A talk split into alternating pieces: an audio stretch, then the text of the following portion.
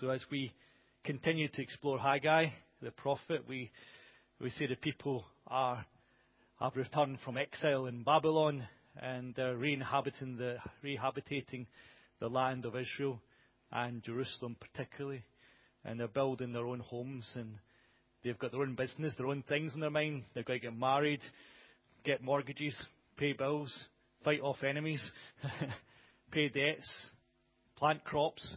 So many things to do to make that land um, um, a place where they can live again and which can be occupied. And, and midst of all that, and the, the desire to build their own lives, God actually needs God central to the community. And so the prophet Haggai comes along and, and reminds them, said, Hey, wait a minute, you said it's not time to build the house of the Lord, but God's saying something different. God said, That's the first thing. The first priority is God's presence amongst you. So God says to them, This is what the Lord Almighty says. I'm going from um, verse 2 in chapter 1. This is what the Lord Almighty says. These people say the time has not yet to come to rebuild the Lord's house. Then the Lord, the word of the Lord came through the prophet Haggai. Is it a time for you yourselves to be living in your panelled houses while this house remains a ruin? Now, this is what the Lord Almighty says Give careful thought to your ways. You have planted much, but harvested little. You eat, but never have enough. You drink, but never have your fill. You put on clothes, but are not warm. You earn wages only to put them in a purse with holes in it. This is what the Lord Almighty says. Give careful thought to your ways. Go up into the mountains and bring down timber and build my house so that I may take pleasure in it and be honored, says the Lord. Amen. So I'm going to invite Daniel to come and share with us.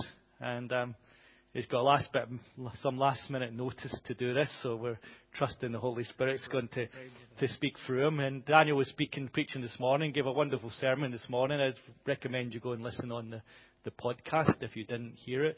But Daniel's a mission partner from the, Methodist Church, United Kingdom, and he's um, he was based in Cameroon for several years as a lecturer in a theological college there, and um, now he's in Italy. Uh, he's been based in Milan area, and now he's moving to Rome. So, um, so it's quite a key role for the Methodist Church to have a Methodist representative in Rome. Um, to represent the Methodist voice. So we're glad Daniel's the man who's doing it. God's put his man in the right place. So um, I'm going to hand over to Daniel and I'll see what God's going to say through him. Let's pray. Father God, we just pray for Daniel. We pray that your Holy Spirit will move through him, Lord, that your unction will come upon him, that your words will flow through his mouth and his lips, that he will speak the words that you desire him to say. Lord, that he will give us a message that challenges us, transforms us, and changes our perspective forever. And the power of your Holy Spirit. Amen. Can you all, can you all hear me? Is the microphone? Yeah. Um, so we were sent to Italy um, three years ago, and um, the Italian church, as I mentioned this morning, they have a situation where you've got traditional Methodist churches, which are as traditional as probably you can imagine, and then suddenly 30 people turn up who don't speak Italian, who are very different in their expression of Methodism to the local kind of expression and their way of worshipping is often different. Their, their style of praising God is different. So the Italian Methodist Church, in its wisdom, has said, let's do everything together. Let's not have separate church services for the different cultures. Let's try and be together and let's worship together. And um, you can imagine what that can be like when you've got different desires in the congregation. So, for example, some of the members are very traditional. They like the liturgy. They like um, they like to do things in the very traditional way. Some of the members, particularly from my wife's country in Ghana, they like to dance. They like to jump. They like to do all sorts of things. Really, that probably you know are not what people in Italy are used to. And then this all happens. It's like a big curry, really. It it can go off, you know. Um, but it's wonderful because churches that were going to close. So I'm in a church in Novara, which is, um, I was in a church in Novara, which is 50 kilometres from Milan. The circuits are huge because Protestantism in Italy is not Catholicism in Italy. which is very big. Protestantism is a minority church, so the migrants who have come in have really blessed um, the churches. So Novara Church, where I worked, was going to close. It had about not very many members left, mostly sort of not enough to continue the church. And then people came, mostly Ghanaians, and um, brought a totally different approach to worship and to spirituality. But God blessed the people in Novara. They said, well, let's work with this. And some of them were very traditional in their outlook, but they said, no, let's be open to the Holy Spirit. And one of the elderly um, members who, he's as traditional as you can imagine. I mean, you know Norman Warwick. He's, he's more traditional than Norman Warwick, okay? He's, he's traditional. But he, he has managed to, to adjust, and, and he's, he's not a young chicken. He's not a young chicken like me. He, um, he's, he's seen a few things, but he has really adjusted and adapted, and as a result, that church has done very well. And, um, and this is what can happen when we're open to what God is doing. And a lot of the people who are coming are, are not like the people in this passage from Haggai, where people had gone back to the, the, the people's land and they'd, instead of thinking about the Lord, they'd started to think about other things. And, and actually, what, what's so, such a blessing is to have been in a situation in Italy where people, in a similar kind of parallel way, are traveling to a, to a land that's not, alright, it's not their land, whereas it was the Jews' land, but it's, um, it's a different land, but there's so many things when you move to another country, you've got to figure out how to put petrol in your car, you've got to figure out you know, how to fill in your tax return. There's so many things you have to learn that are just totally, totally different from inland revenue. And so it's not easy. And it's very easy when you go into a, a difficult situation like that, and you can just imagine the situation that the Hebrews found themselves in, where they had to start from scratch. Although it had been a glorious nation, they were starting from scratch. And of course, your priority can easily be, well, I've got to have a job. I've got to have an income. I've got to have my children sorted out. I've got to get everything like that sorted out. I can't be coming to church on a Sunday. Well, they weren't going to church, but, you know, can't be going to the temple on, was it Saturday? You'll check, brother. You can't be doing that. We've got, we've got to do other things. We're so busy with life. We can't put God first. And of course, that's what can happen to us, isn't it? Especially, especially when, you know, the challenges. I mean, I know for my family, people have got, um, very hectic lives. And to stop on a Sunday and just praise God is, is something that, you know, even if they want to, even if they're believers, the, the world is clamoring for our attention. I mean, it's not just, it's not just that you work in the week now, is it? You, your phone sort of beeps, it? bing, and somebody's telling you something about work. And it happens 24 hours a day now, doesn't it? You can wake up in the morning and bing, I've turned that bing off, but you know, it's, it's always, people are always clamoring for our attention now, and it's very easy to let God be eclipsed by the noise that we're sort of deafening noise of the world, isn't it? It's so easy to allow ourselves to be caught up in another rhythm. And we had a wonderful prayer just now about getting the tune of God, singing the tune of the Lord. It's so easy to get into the wrong dance into the wrong timing and to be out of time with what God wants to do in our lives. And what has really encouraged me about working in Italy is the way in which some of the people, and some of them have come from terrible situations and terrible backgrounds and terrible sort of poverty sometimes, and yet they put Jesus first. And sometimes I've been worried, like, to register your children for school in Derbyshire is complicated, but you just try doing it in Italian. I tell you, when you don't know the language, it was sort of like, um, well, it was very spiritual exercise. You know, which button do I click? And everything's online. And of course, that's not helpful if you're not very good at the language, if everything's online. Because it's easier if you've got someone you can talk to, if it's, on, if it's uh, someone you don't know. So it's very easy when you're under that kind of pressure to let God slide into the background. And that's what the people did. But of course, if we don't put God first, well, what is life without Jesus? I mean, what, what actually is life without God? You know, we can say we're busy. We can say we've got a lot to do, but is life really worth living if we're not spending time with our Maker? I, imagine the, the presence, imagine the presence of the Queen coming to visit us. We'd all have the red carpet out, wouldn't we? And we'd have the, what we have, the flags and the bunting and the, we'd have everything, wouldn't we? You know, like when they had the Jubilee. It was this time of year, wasn't it? We don't worry, you're from, you know, uh, okay. Won't say anymore. So, yeah, you know, it's, it's something that we'd all go over to, to the top with, isn't it? But God, every day, every moment of the day, we can welcome God's Spirit, who's, who's ever ready knocking on the door of our hearts to come in. And we can spend time in the presence of God, the maker of heaven and earth. Jesus was raised from the dead. The power that God has is, is visible in that. The, the power that He spoke and the world was created. The power of God is available to us. But so often we're, we're on our phones. We're watching BBC News. We're, we're watching EastEnders. I don't know what we're doing. We're just busy doing stuff that's just a waste of time, aren't we? We're just wasting our time. And when you look at John Wesley's life and Susanna Wesley, they were just focused on spending time with Jesus.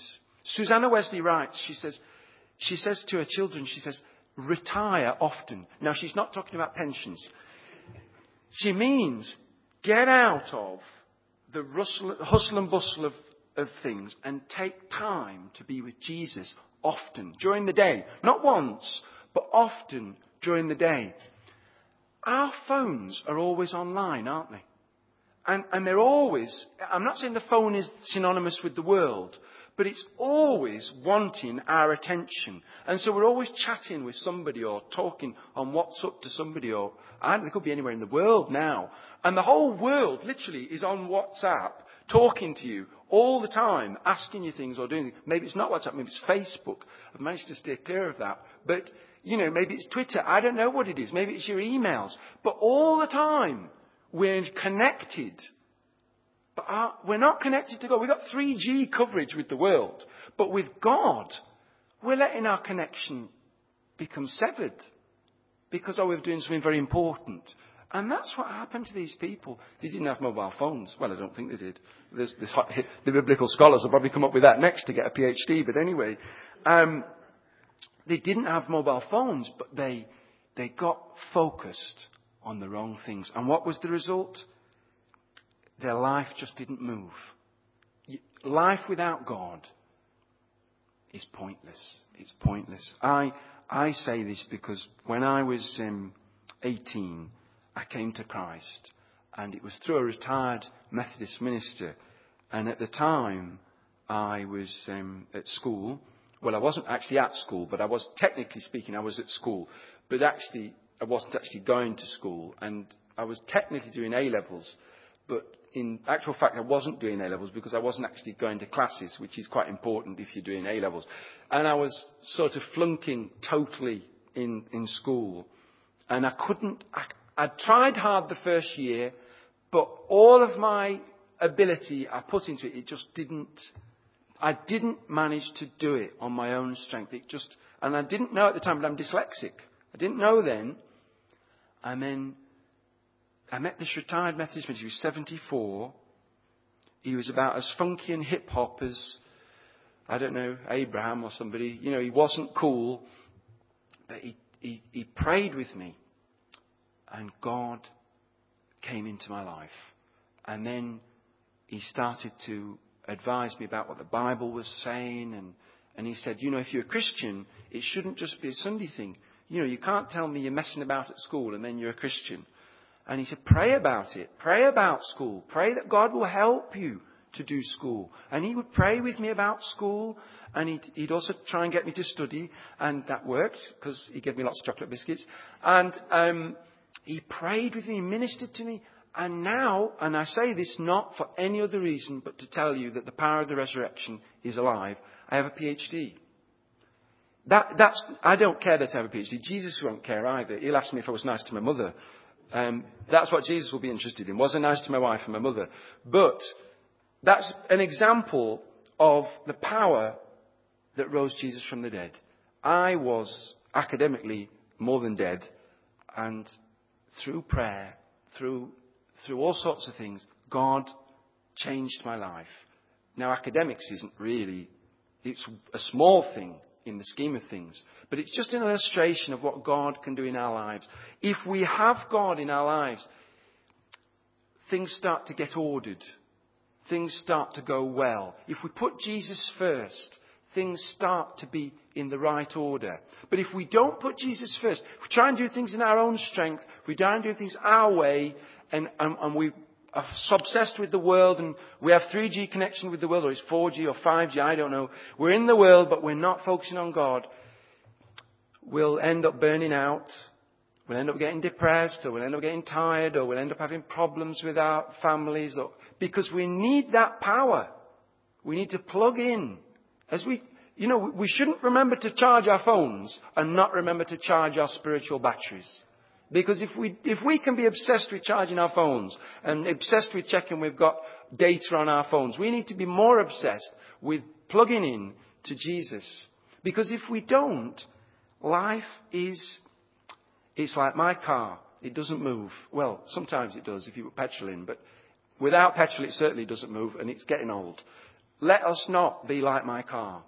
Let's be filled with the Holy Spirit. Let's be filled with Jesus. Let's not be like the people who had moved away from God. They not only moved house, but they'd moved away from God in their priorities. Let's not be like that. Let's retire from our phones often. Let's put them in flight mode and pray. Let's spend time with God. Muslims pray five times a day. We can do it all the time. We don't have to just do it five times a day. We can be praying.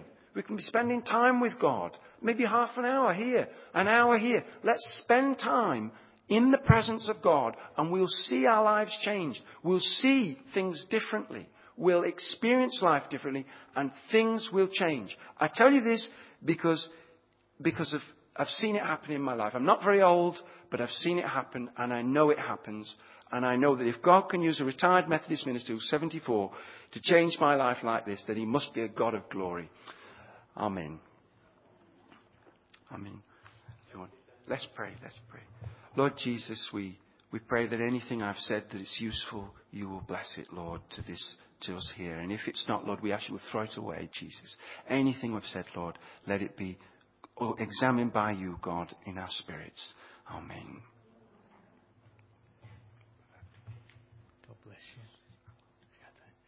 So Daniel has to, um, unfortunately, um, rush off because he's on the way to London. So he just stopped to preach and then get back in the car again. So God bless him. John Wesley off his horse, preach back on his horse again.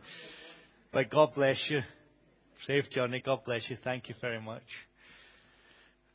So we just want to really reflect on what, what Daniel has said, isn't it? We, we think about those people in that land of Israel as they're rebuilding the temple. Um, how they lost God as a priority. They built their houses, their houses had nice panelled houses, they were planting their fields, they were getting jobs, they were bringing up their children, but there was something that was missing. And God was saying to them, There's something that's missing in your life. You've got mean, the description reminds me a bit like Glasgow. Your clothes don't keep you warm, your money falls out your pockets. it's a bit like everybody who lives in Glasgow, you know. You're always cold, never have money, and it's um, never, nothing ever seems to work out. That's the, the typical story. And it's a story we hear from lots of people, isn't it? We see lots of people in their lives, they just seem to have more and more and more, and access to more money, access to more better things. I mean, I remember when I was younger and we we were getting furniture and things. We had to. We went to the tip. We went to places like that and we got we got furniture and we found things and we begged, borrowed and stole whatever we we could find. We didn't steal it, but that's the phrase, isn't it?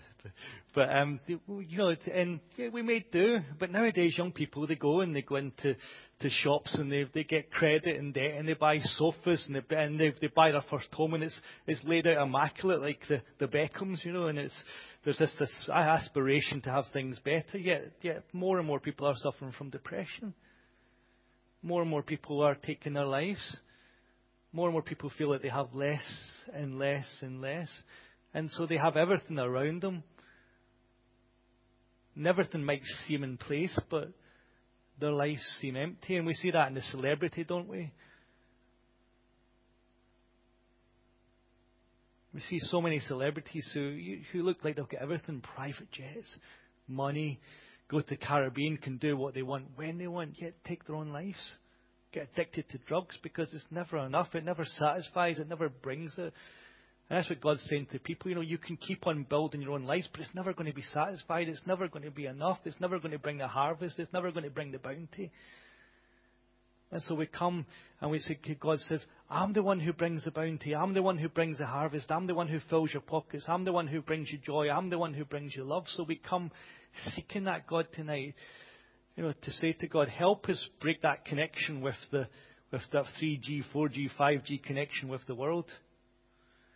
Help us in our distractions to not be distracted by the world and the needs of the world, demands of the world upon us, but but help us to retire and to find those places and times of prayer. Help us as a people and as a church to put the presence and the power of God amongst us in our lives as the priority.